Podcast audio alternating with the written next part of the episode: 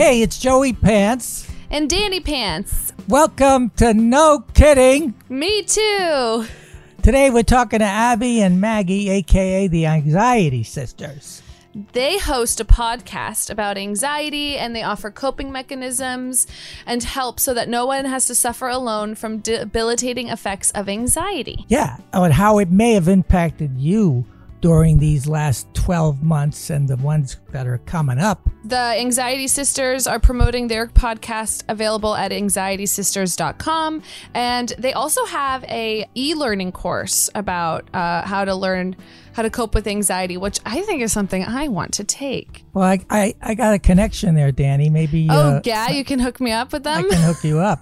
Oh, perfect. Yeah, yeah. but I'm very excited to talk to these women. We were actually on their podcast. They were nice enough to host us. So we wanted to host them and learn more about their journey with anxiety, um, you know, growing up with it, why they decided to do a podcast. And they just like have learned so much and like done all this research. So I'm very excited to talk to them. Okay, so Again. let's fire it up. Let's get on Zoom and talk to the grand dams of anxiety, the Anxiety Sisters. Let's do it.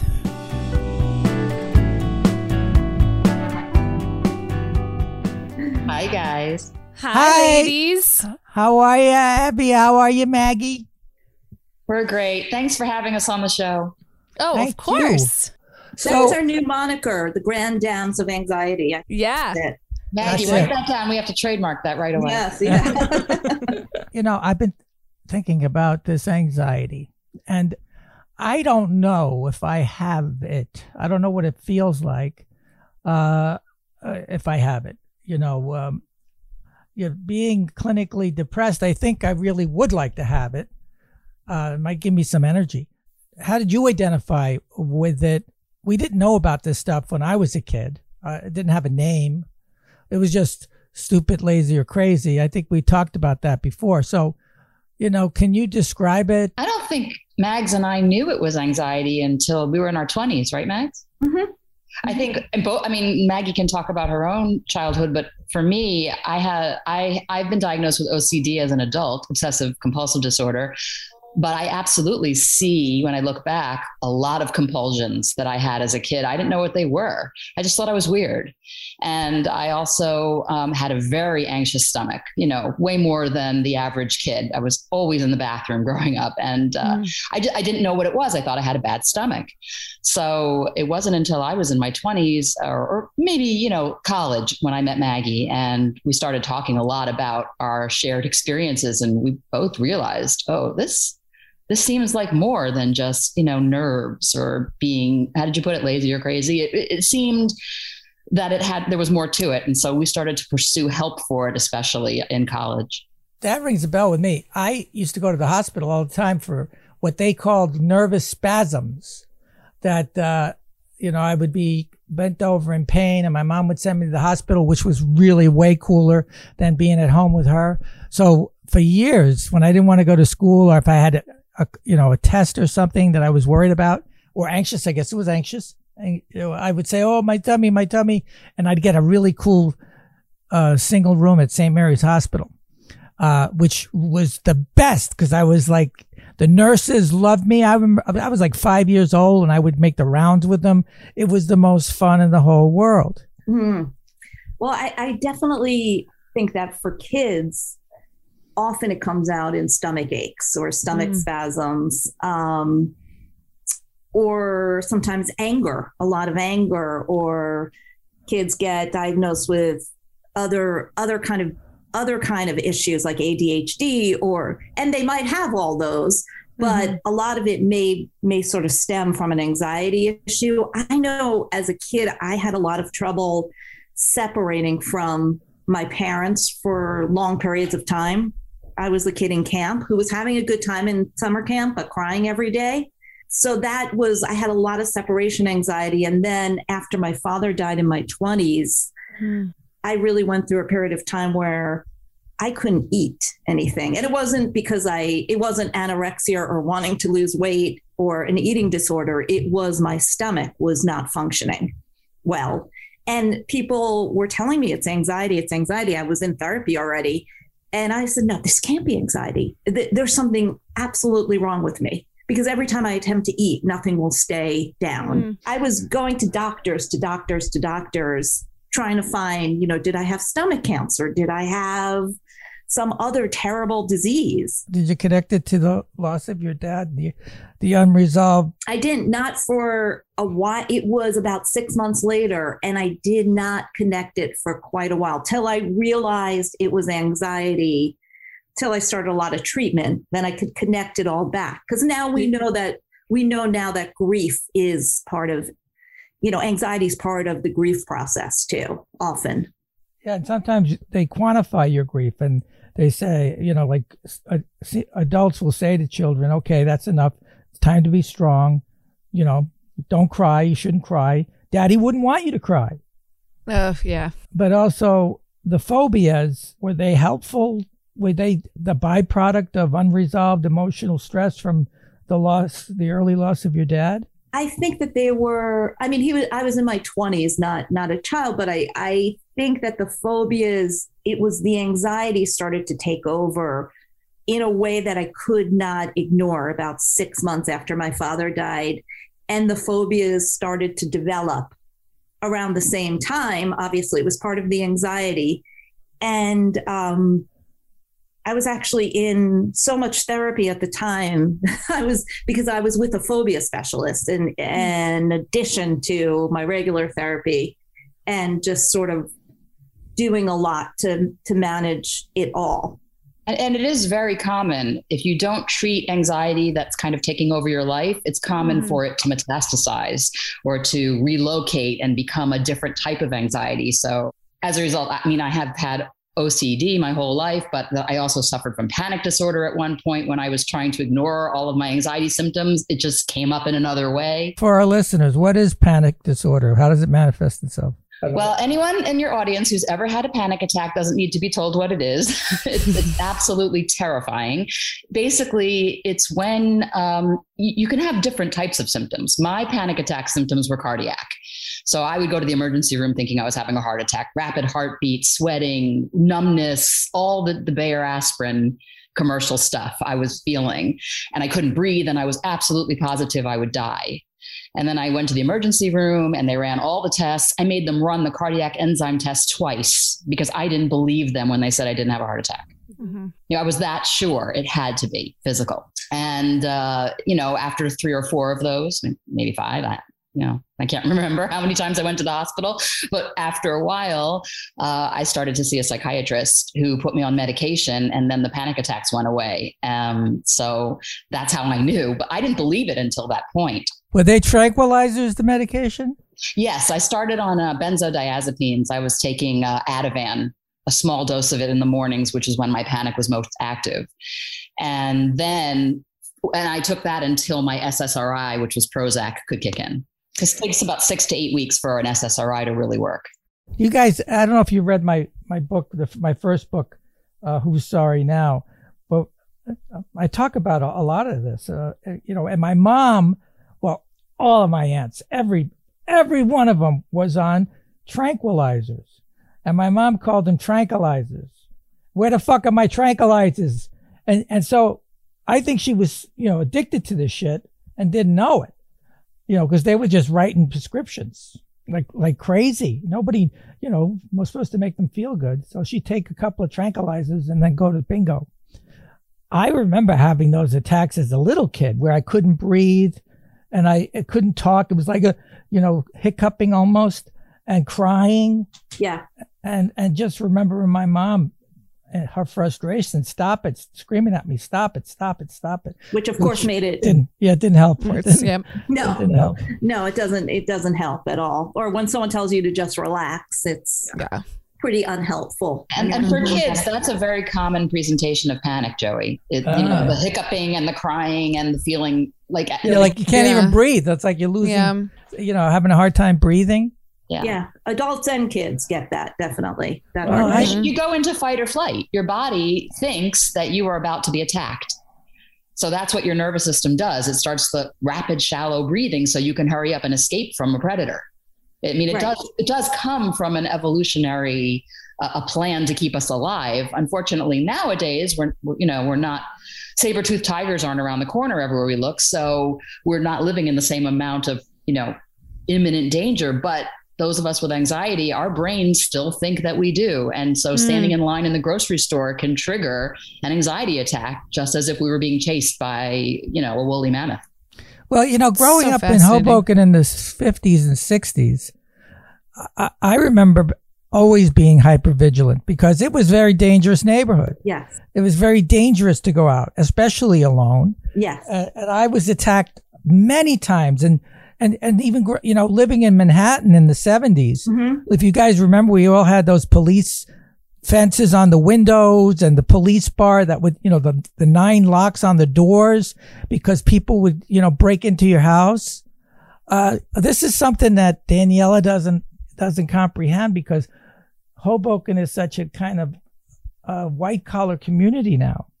Oh yeah, I remember you called me. I was walking down. I think it was like First and um, Park, and I was at night. And he's like, "Oh, where are you?" And I was like, "I'm First and Park." He's like, what are you doing? That's that's the most dangerous street. You can't walk there at night. You can't walk there. I'm like, I'm walking past the yoga studio and the vintage shop and the fancy pizza place where slices cost fifty dollars. Like, I think I'm okay.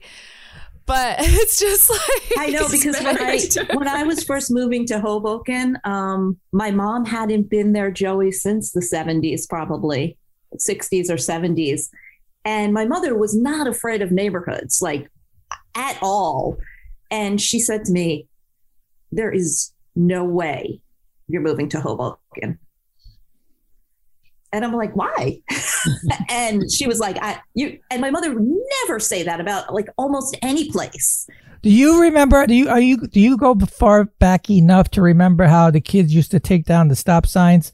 So you know, so no, by the time I got there, Hoboken was already, you know, yeah. a totally different place. So I'm still traumatized about all of that. Like I stop on every corner still, even mm-hmm. though I mm-hmm. see the goddamn, there's not a stop sign because it's every other street. I stop on every corner because of the accidents that I witnessed, uh, you know, head on collisions uh, on those corners. Well, the, that, I mean, I think it, what Abby was saying makes, uh, contributes to this is that people who have lived in in places where they've had to be hyper vigilant as kids, whether that is abuse in a home or a neighborhood, or they've lived through a war, and some neighborhoods can feel like you're living through a war. Um, I think that definitely we know that not only changes how hyper vigilant you are, but it actually changes your actually some of your genes and the expressions mm. of your genes. It sometimes has been shown to go even to the next generation mm. um, in terms of how your genes express themselves. So it, it's like physiological. So it affects your DNA. It does. It affects how your it affects your physiology to the point where they're now understanding from the sort, sort of epigenetics that it actually goes into the next generation trauma can be passed down but also, the good news is that if you seek help and training and resolve a lot of, you can reverse the physical. You can reverse it. Absolutely, 100%. absolutely. That's the the great news is that now we have so many more ways to help people yeah. reverse that, and that's why it's so important. Like when they're doing um, teaching kids to meditate and mm-hmm. right. do self soothing, it's so important because you are actually helping them start to learn how to control their physiology. That's so I just like thought of like a couple thoughts came to my mind. One of them is the idea of like I, I saw this an article that this school instead of detention they were giving kids meditation um, and it made all the world the difference and then i thought about my dog and like when dogs misbehave or have destructive behaviors it's because their energy isn't being used properly and I feel like it's the same with humans. If we don't have the proper tools and and use our energies in our our bodies and our minds in the proper ways, these destructive behaviors will come in because we don't know what we're doing with ourselves. Absolutely. And also when you're under when your your your your brain and body think that you're under threat, the part of your the part of your brain that handles logical thinking and rational decision making is your prefrontal cortex which is just right behind your forehead mm-hmm. when you are experiencing anxiety profound depression or any other mental disorder that takes place in the limbic system which is your emotional part of your brain the connection between your prefrontal cortex and the limbic brain it, it gets spotty the wi-fi mm. so that's why so many of us have a hard time even thinking straight when we're having anxiety or severe depression or any of those other things because there's actual disconnect going on in our brain and we're not able to sit down and, and use our executive function. We're not able to plan or think about consequences or or manage our impulses. So what are some of the well, things that we can do if the, if if this sounds familiar? Like this sounds very familiar to me. It's actually it's evoking emotion I think what Danny was saying actually makes so much sense because what what actually Danny was saying was that schools instead of punishing kids which sends them further into um the emo- you know when you're screaming at someone or they're in trouble they go further into that sort of emotional survival fight or flight mode mm-hmm. and so what we want to be doing with kids and with adults is teaching them to get out of the fight and flight mode and into being able to use their frontal cortex and things like meditation are wonderful for that. You know what the um, you know what the cheapest and easiest way is to get your brain to go back to rest and digest and fight. Masturbation. Exercise. That's the second best thing, Joey. What's the first best? The first best thing is breathing breathing. Because if you, especially having a lengthy exhale, no matter how long it is, if it's longer than your inhale, what you're signaling to your brain is, I've got time to breathe. Mm-hmm. And so your hmm. brain says, Oh, we've got time to breathe. Well, the tiger must not be still chasing us, or else we'd be still panting. Ah, that makes so much sense. Take in a deep breath. It can be through your nose, your mouth, any way you want, just as long as your exhale is longer. That's a big. Right. Mm. You want to exhale through your mouth because that that inhale through your nose, exhale through your mouth will engage. That's shown to engage your fear center and calm it down. Okay. But because it's telling your brain, hey, look, you got plenty of time. You can breathe deeply now. Wow. But you also want to, I think, as as as much as you can, I think that what Abby and I have both found is that when we're doing a lot of things to, in general, try to keep ourselves at a calm, stable place, and you, you can't always be calm, but mm-hmm. when we're doing a lot of, when we're putting a lot of gas in the tank, sort of calming gas in the tank, you know, for some people that's that's being outside. For me, that's walking in nature. I think for abs too. For some people, that's art, um, crafting. There's so many ways with your pets being with your pets, so many ways of doing that. And that kind of that helps you sort of be able to stay in a place where you you can get less of that like up and down of the mm-hmm. emotions. See, the, the, the problem with anxiety is well, there's many problems with anxiety, but my favorite problem with anxiety is this that Ironically, if you try to stop it, if you put your energy into trying to stop the anxiety, you will actually make it worse. Mm-hmm. mm-hmm. So Mags and I really we try to teach people to kind of get the idea of eliminating the anxiety or getting rid of the anxiety out of their heads and instead think about riding a wave. Mm. Sort of like let, just ride it. It will eventually release you. For some people, it takes 30 seconds. For some people, it might be an hour. However long it takes, it will eventually release you. So the idea is what can you do to sort of distract yourself and keep yourself in a decent place while you're riding the wave until it lets you go? And that changed my life with panic mm-hmm. because, you know, I spent all my energy trying to get it to stop because I couldn't function. And then I wouldn't leave the house because I was so terrified of having anxiety attacks outside of my house, mm-hmm. not being able to get back to my bed. Um, and it really disrupted my life. What changed for me was the idea that, oh, I don't have to stop this. I don't have to make this attack stop. So surrender. I can exactly. I can mm-hmm. just I can ride this wave. And you can do it with breathing, you can do it with meditation, you can do it in nature, you can do it with animals. You can do it by saying really compassionate things to yourself out loud so your brain hears it. Hmm. you know, talking to yourself is just one of the best things you can do. Oh, thank God. I do it all the time. That's that's good to know. and, and Maggie and I teach mantras to everyone, you know, and pick pick your own. Here's a bunch that we have that we like and say it aloud. Because mm-hmm. studies have shown that what you hear coming out of your own mouth is the most powerful voice you can possibly experience. What are some of those mantras? My favorite is this too shall pass, reminding myself that I'm not going to be in this state forever. My favorite for me is breathe in, breathe out. So I just sort of follow that rhythm breathe in, breathe out. And I'm only just telling myself what to do. And before long, it's the breathing slows, the heart slows. Yeah, my favorite is fuck them before they fuck you. that is number three on our list, Joey. on our website, you will find that under our mantras. no, but we do. We have a whole bunch of them. We like baby yeah. small steps every day. Yeah.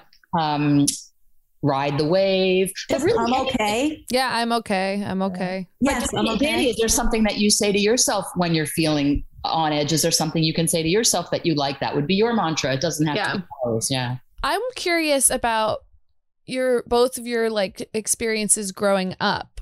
My dad thinks and a lot of people think and I think too it's like you know that unresolved childhood traumas and I also think it's fascinating that people you know have great childhoods and they still have these issues so it, it's it can it can happen to anyone whether you had a great childhood or not so I'm curious about what your experiences were I had a wonderful childhood and I have struggled with anxiety and depression and obsessive compulsive disorder my entire life. So I don't, you know, from in my case, it definitely wasn't family trauma mm-hmm. in my case. Lots of other stuff, but not not that. I, yeah, there's a million causes. You you mean uh, uh, other other traumas that, that you that occurred to you that had nothing to do with family? Is that what you mean? Yeah, for me, trauma has not been the cause of my anxiety. For me, my I believe, and it's of course picking out a cause for anxiety is sort of like trying to figure out which mm. ant bit you from your ant hill. I mean, there's so many causes and they interact with each other, right? Your your environment interacts with your body chemistry, which interacts with your past and your family relationships, etc. But for me, I think I have um, I've always had a very bad thyroid. A lot of women don't know this, but get your thyroid checked, ladies, because that's the cause of a lot of anxiety, particularly as you get into middle age. Um, so, and I feel like I've had hormonal issues, struggle with that. I know Maggie struggled with hormonal issues as well. Um, you know, any number of things. I mean, Maggie will talk about the fact that she had an ill father during her childhood as being a traumatic experience. So she did have that mm-hmm. affect her mental health, you know, it, but it's a combination of a lot of things. I think I also came from a, I came there was anxiety in the air in my house is mm. the best way to say it um, you know, partly just because my parent, just partly of who my parents were in terms of their life experiences. And they were they were incredibly loving parents, but both had been through their own traumas um, and own very, very early losses. And so when my dad became sick when I was five, that was an incredible trauma for my both my parents for so many different reasons. And he was very, very ill for a very long time. And so there was there was always that um, feeling that some kids of alcoholics have told me this feeling where you're you sort of don't know what's coming next mm. but it wasn't because of alcohol or drugs it was really because of an illness that was very very severe and changeable but, but if you think about it mags so a you know pro, protracted illness it puts you in prolonged flight or yes. flight. Yes, we we were in prolonged flight, and and I think like that. Abby came from a really wonderful family, but there were a lot of expectations on you too. I yes, think. there were, yes, and they were very high. You know, high. Yes, I mean, I had Jewish parents who you know wanted me to be a dentist my father was a dentist my mother was her father was a dentist but but you had you had wonderful parents who had extremely high expectations probably higher than because that was put on them uh, for their parents. Um, right? It's it's it's generational. I i you know i carl reiner's book uh, enter laughing was you know it was all about how he wanted to be, you know, writer, actor, but his family was like, no way, you're going to be a dentist. Because that was the, that was the most accessible thing for a young kid growing up in the, you know, the, in the 30s and 40s. Well, there uh, was a there was a history, you know. From my parents are old, were much older than Abby's parents, and Abby's parents are like wonderful, really um, a different generation and and much more secure, I think, in a lot of ways. But I think my parents definitely, my parents would be in their 90s now. They definitely grew up, you know, watching. My dad fought at the end of World War II, um, or was in the in the Navy at the end of World War II. Um, so they definitely experienced that trauma of mm-hmm. watching what happened and living at a certain time where there are places they couldn't go, things they couldn't do. Um, whereas, and I definitely think that was that also contributed to their sense of whether they were safe in the world, you know, and and so many different communities, you know, can can understand that you know are we are we safe in this world? You know will our kids be safe in this world? Well that's and what the george the george floyd we were talking trial about. really brings that up for me is that you know uh, this is this is about the safety of an entire community of people. Yeah. The stakes are that high i think. Right. And and mm-hmm. what happens is a generational or many generational trauma and that's that's the stuff that they're really understanding now is really passed down. Mm-hmm. um, this woman rachel yehuda has done a lot of work with children of holocaust survivors um, and how their physiology was changed.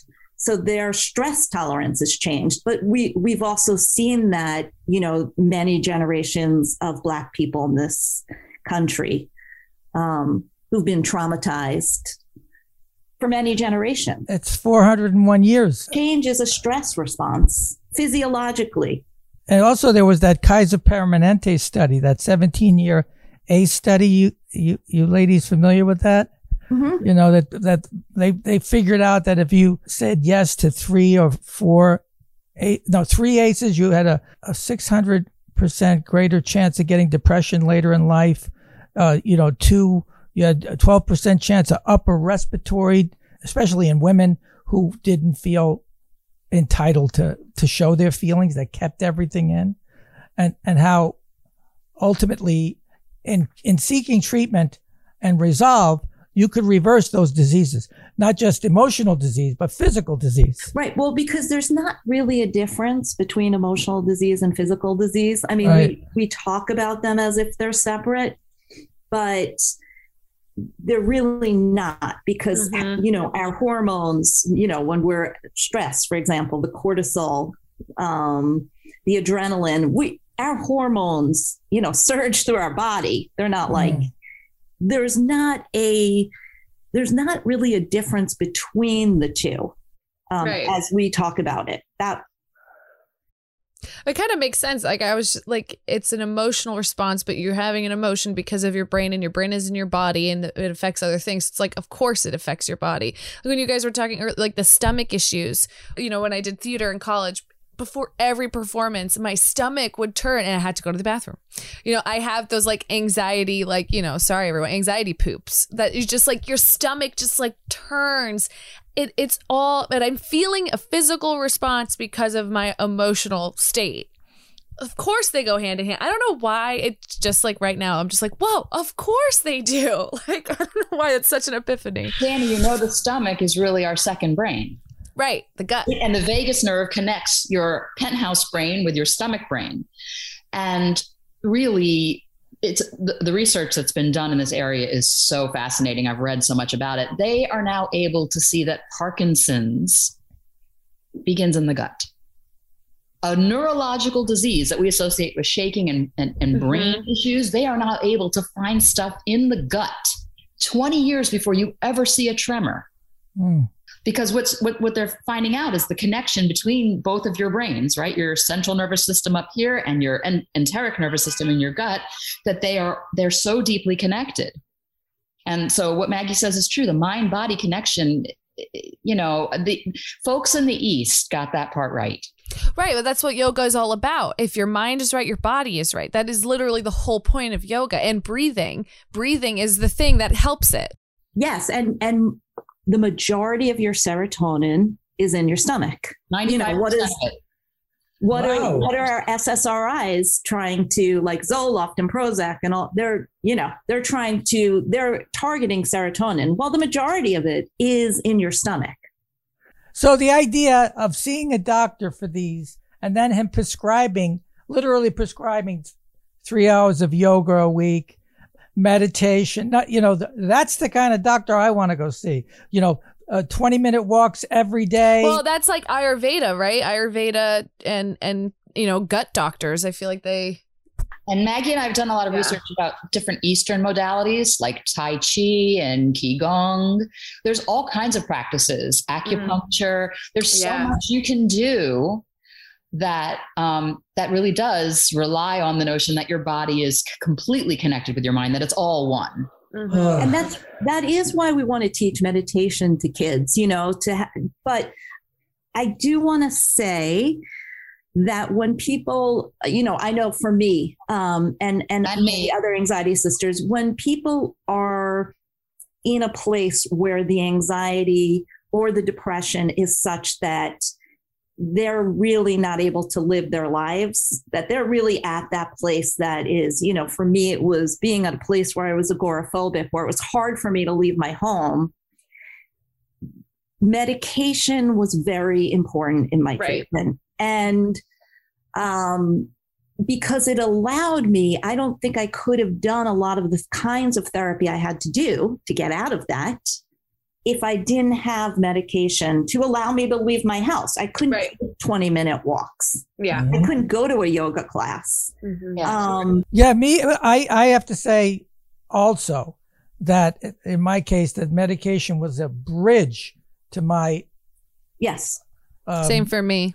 Yeah. It, it, it, you know it, it still is and yes, we, us too. and we're we're very clear with our community we have about almost 200,000 members of our online community and we we really are clear that we are not pro big pharma we are pro we are anti anxiety or mm-hmm. anti depression mm-hmm. and there should be no shame or stigma around taking medication to help you with that if you need right. it right same way that you would take insulin if you were a type 2 diabetic who needed insulin right there should not be shame there no, right. absolutely so, not. Mags and I have always been extremely open about our taking medication because right. and we don't want anyone to feel like there's something wrong with that. Mm-hmm. Right. It, it's hard because right now you'll see a lot of programs out there, you know, or books out there on anxiety that says, you know, I can get you better without med- medication. And, and maybe, and maybe, maybe there are many people who can get better without medication. But when you're at the point where it's um, very, very severe. I think it's a very hard thing to do. We both think it's a very hard thing to do. And we're not sure in most cases that it's a necessary thing to do. Mm-hmm. You know, especially when you're dealing with something like a phobia, you know, the, uh, where, where it really, or, or, or severe panic, severe where you really cannot function at all. Mm-hmm. If you're having, yeah, severe OCD, yeah, exactly. If you are, if you are, you know, at that. Explain that to us. So OCD stands for obsessive compulsive disorder. It's a type of anxiety where, which is defined by um, you have these um, obsessions, obsessional thinking, and in order to soothe yourself from the distress that that obsessional thinking causes, you have a ritual. So the ones they use in the movies all the time are someone who's washing his or her hands constantly, you know, to sort of alleviate the germ fear or whatever. Monk, the show Monk Dead that we love oh, so okay, much. Okay. Exactly. Now, for me, okay, my obsessive compulsive disorder revolves around health issues. Okay. So the way I would present with my obsession, my, my obsession would be that I was afraid I was going to have a heart attack. Mm-hmm. I was terrified that I was going to have a heart attack. This is when I was 20 years old terrified of that. So I would take my pulse every few minutes. I would stop and take my pulse, make sure it's still going and it's the right pace and there's nothing weird happening. And as the OCD got worse for me, I couldn't stop taking my pulse. It got to the point where I ha- wanted to be hooked up to my computer so I could see the biofeedback and take my pulse 24 7. Wow. And then I then I couldn't function as an adult. then I couldn't do the mm. things I needed to do. And I and I always needed to be five minutes from a hospital in case I would have this heart attack. Wow. And I had gone to cardiologists and my heart was just fine. But that was how the OCD presented for me. So I had a combination of a OCD and also something called illness anxiety disorder, or what they used to call hypochondria. OCD can also look a little bit different, and I, I just want to bring it up because, um, you know, I, there are people who I haven't really understood that they had OCD because there's a different presentation to it, and so in kids it could look like someone who needs a ton of reassurance. Mm. Are you sure? You're going out. Are you going to be okay? You know, mom's going out for the night. Are you going to be okay? You sure you're going to be okay? You're going to be okay? Like they they need all this. They need constant reassurance, or they start to think about something and they ruminate on. And they literally cannot interrupt those thoughts, and so they can spend hours and hours thinking about something and not being able to interrupt those thoughts that that's also a type of OCD. And um, it's a it's a it's a disease of doubt. Yes. It, what you do is you sit there and you're doubting what mm. you what you know to be true. I mean, you know, I also have some OCD around germs, and all the time I'm saying to myself, I know that I am not going to die if I touch that.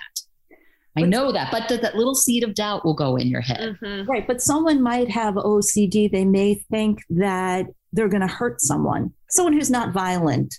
Um, this may be like um, a new mother, say, but it could be, it doesn't have to be a new mother, but this is one example that often doesn't get diagnosed. A new mother is really fearful that she's going to hurt her baby and is obsessed with it. And, and people have even gone to therapists who didn't know about this type of OCD and they don't know if that person's a danger.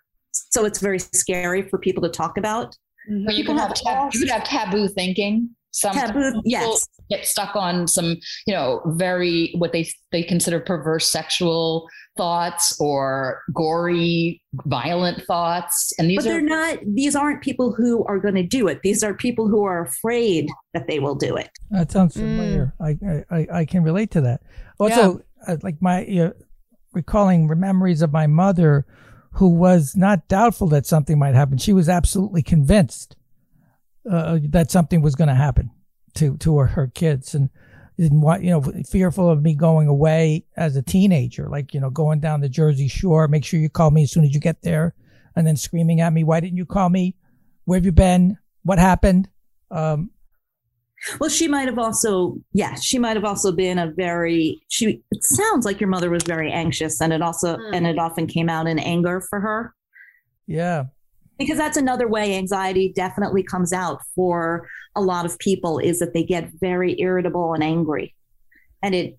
Every time you talk about your mother, that's the sense I get from her is that mm-hmm. she was very irritable and angry, um, which is also Oh, sorry. Go ahead. No, no, go ahead, Abs. No, I just wanted to mention really quickly that you know um, a, a, cousin of OCD, it, well, a, a, cousin of OCD behavior is catastrophizing, which Maggie and I are the uh, world mm-hmm. champions right now, where they, we have the title. Mm-hmm. And basically, catastrophizing is coming up with the worst possible thing that can ever happen to you in any situation. It's, you know, you're making mountains out of molehills. And a lot of parents catastrophize. With yeah. a lot of parents with anxiety catastrophize. Oh my goodness, my child has a fever. What if he gets really sick?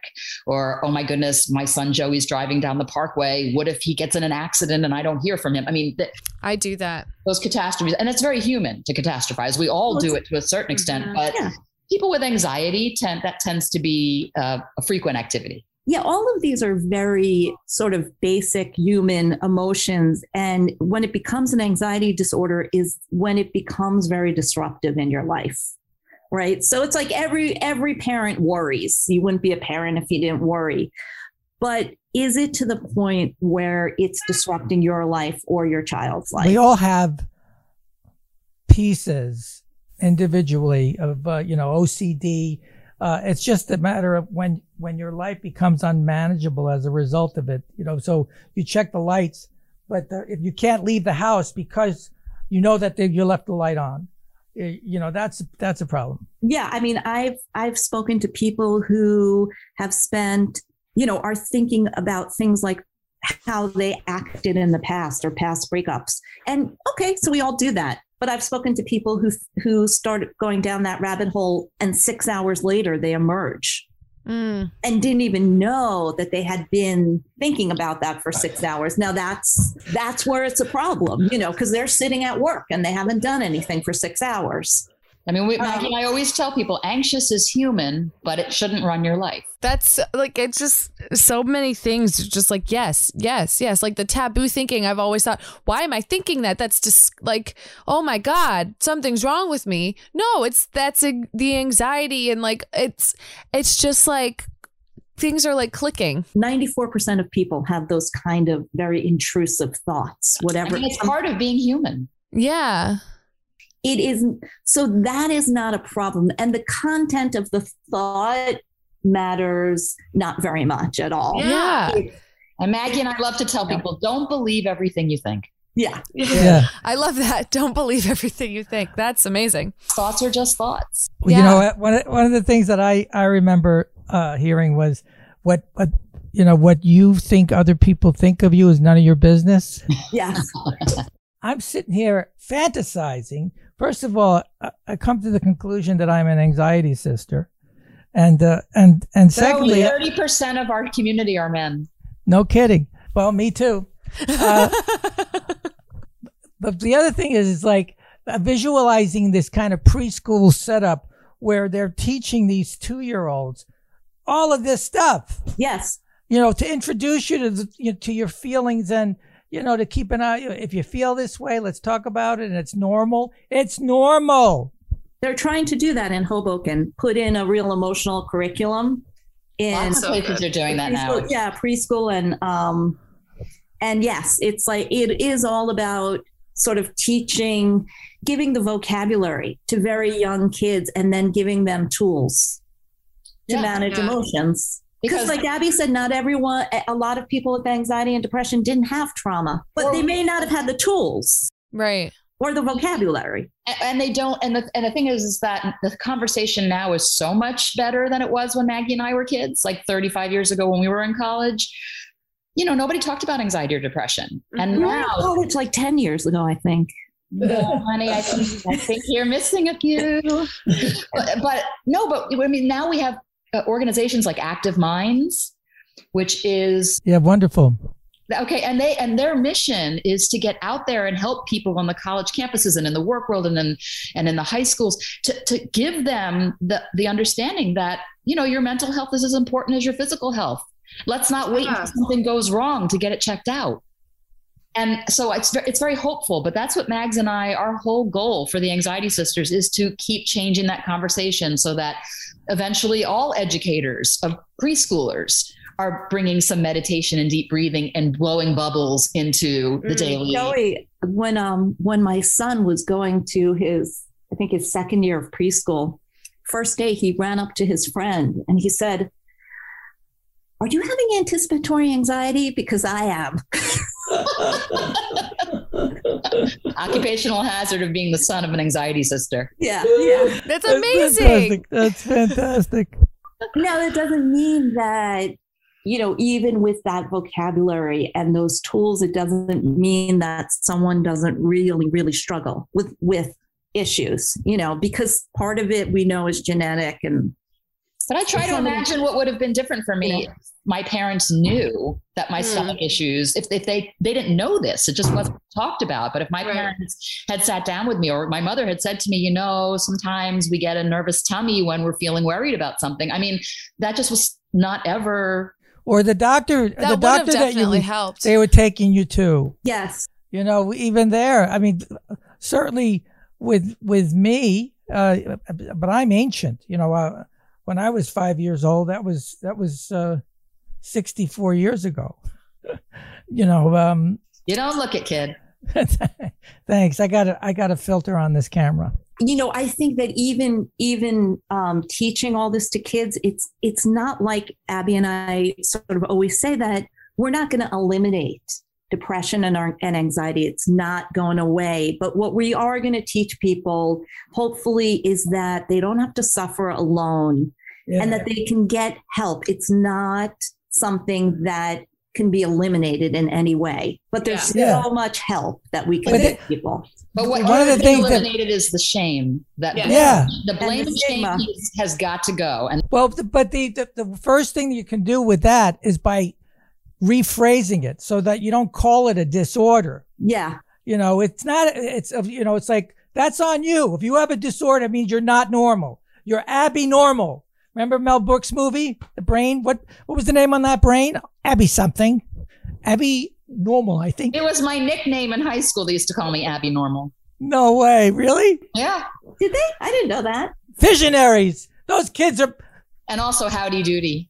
howdy doody. Why I howdy had red hair and the freckles, and they used to try to count my freckles. That was traumatic. I used to count Daniela's freckles too. Did you use Did you use one of those laundry markers that you can't get off? No.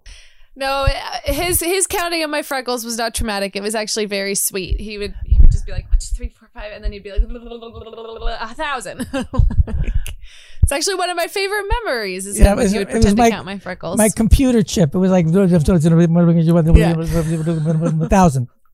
It's That just was so sweet. Maggie and, I, Maggie and I were so excited to find the two of you because the idea that a father and daughter could share I know. this this discussion not only with themselves but then with the world open themselves up and be vulnerable and you know to let people know that whether you're a man or a woman or a, a younger person or an older person or a middle-aged person whatever you are whatever race you are it doesn't matter we all share this we all Yeah. share the experience of anxiety and depression on some level because it's part of mm-hmm. being human it's a question of you know does it does it start to run your world yeah. Mm-hmm. I always, I always say to my anxiety, if when I wake up and I have it, I say, fine, you're here, but you're not driving. Yeah. I mean, I definitely have anxiety. Sometimes I think I was misdiagnosed, like that the depression is just like it's just anxiety and the way it presents itself. Someone might think it's depression, but and I remember, and I've been want, thinking about getting back on medication too because I remember so clearly when I went to college and I, you know, couldn't stop crying for three days and I had to like, I had to leave because every time I left that campus, I immediately felt better. And I think I mentioned this in, when we guys were talking to you, like even driving by that campus still, my stomach turns. Yeah. And that medication, it just, it helped me start. And I, I've noticed I'm I'm still struggling with starting. I know every single thing I have to do. I know every tool. It's all the toolbox is sitting on the floor, but I can't open it. Yeah. So I've thought about like, well, maybe I need medication again. And sometimes medication scares me because, you know, there can be side effects. And so, you know, maybe there's like an herbal supplement, or maybe I just need to go to the gut doctor and they need to tell me what food I have to eat, you know, um, or maybe I do just need medicine again. But it's the starting for me is harder, just opening the toolbox and then, you know, We, we it out. also don't really um, think that there's so much of a difference between anxiety and depression often. Yeah, there might not. in Europe, there's um, I think there's there's a diagnosis now of a depression and Anxiety anxiety. and depression. Depression It's diagnosis. one diagnosis. Yeah. It's sort of a one. They have a one diagnosis that, for many different reasons, they decided not to um, adopt here. There are many different reasons. Um, so people get diagnosed sometimes with depression and anxiety, but really, the two, if together. you, they they go together. In fact, like if you've had a major depression, you're very, very likely to experience anxiety. I hear the song anxiety, depression, anxiety, depression goes together like a horse and carriage. Exactly. I like it. New theme song for No Kidding Me Too. But uh, no, but it's true. They're they are kissing cousins, and I've I've Yeah. experienced real clinical depression. I had severe postpartum depression after the birth of my son. Uh, so I mean, Maggie and I always tell people we're really the anxiety and depression sisters, but it's not as catchy. Right, right. Um, okay, I have a, I have a one more question actually because my dad says all the time that his you know, he wants people to listen to this podcast and people who might not know that they have anxiety or depression or something, or might not know that the person that they love is dealing with this. So, you know, to anyone listening, if if anything seems relatable, what do you, Abby and Maggie, like what would you suggest their like first step of the journey would be? I mean, I would say I would say first first step is to start with the acceptance piece. In other words, to to start right away with the I'm not going to fight this. This is not going to be a fight or a battle. I'm not going to try to stop this. In other words, you know, kind of getting that riding the wave thought going on. Yeah. Like I'm gonna I'm gonna pursue treatment for this. I'm gonna there's so many different avenues, but I'm not going to go in there thinking I need to stop this in its tracks and get rid of it. Because I think that it took me 20 years to figure that out. But once I did, it was a game changer. Yeah. In my case, it was like, and to surrender to it and not be ashamed of it. That's what I know? was going to say. To know that, you know, it, it's, it's hit all of us. It's hit Joey. It's hit Danielle. It's hit Abby. It's hit Maggie. Like it's hit, you know, men and women and people from all different areas, all different walks of life and ethnicities. And so it's the shame piece that I think um, because because you can live a, a, better life and you can make life better for the people around you too. In short, there is crying in baseball. Yes, there is yeah. crying in baseball. hundred percent. There's crying in everything, and that's good. Mm-hmm. Mm-hmm. You know, and there's also laughing and everything, and anger mm-hmm. and and mm-hmm. sadness and grief, and all this, all the space that we need to hold for human emotions. We that's the conversation is to but I, I love I love this podcast. You know, the two of you with your podcast in part because one of the things that I keep hearing from both of you is that, you know, when Joey went into treatment, it changed the way he parented and the way he had a relationship with his wife and the way he was, is in the world, you know, so that what is going on with us definitely impacts not just us, but the relationships that we have around us. Hundred percent. Yeah, I mean, we we joke all the time. If if he never got that treatment, if he didn't see that help, him and my mom wouldn't be together anymore. You know, my life would be my relationship would with him would be so different. So it's like incredible that he was able to accept it and and find the tools and do the hard work to get to where he is. Yes. Well, it's it's work keep it's you know it's not stopped. It, it's no to keep working. Yeah, it's a continuum. No, for any of us. Stops. And you know, we, we tell people all the time, even for us veteran anxiety sisters, there are still days where one of us will call the other one and say, "Are you sure this is anxiety?" You know, I mean, yeah. it, it's just that that's being human. Mm-hmm. And and our brand of happiness is anxious happiness you know you can be very happy and live a very productive life and feel very fulfilled and still have anxiety or depression. But yeah. you know also it's it, it can be your main source of creativity. You know it's your it's your friend. It's you you you, you channel it as as an energy.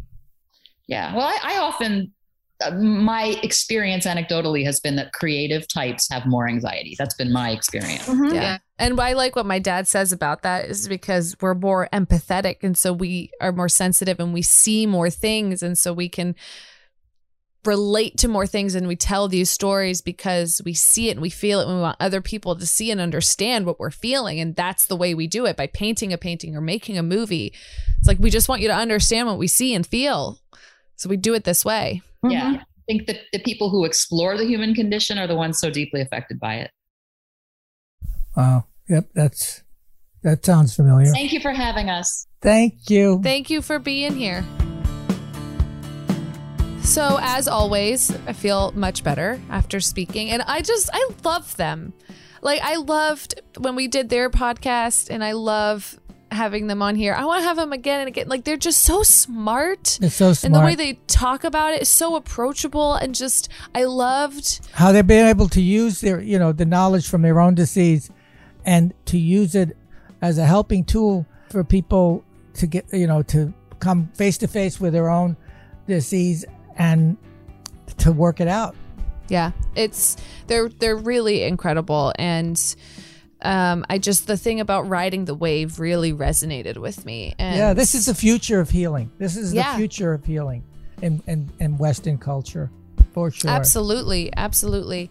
Um, so we got. We hope you guys uh, enjoyed our conversation with them and check out their podcast and their website. Uh, the website's uh, the, the anxietysisters.com, correct? I believe so. Yes, and it'll be in our show notes. Um, all their information's in our show notes. So go. Go listen to them. And um, if you enjoyed this episode, please subscribe, rate, and review. It helps us get further up on the podcast list so more people can listen and more people can start having those conversations. Up on the pod chain. Up on the pod chain is where we want to be. I love you, Daddy. I love you, Danny.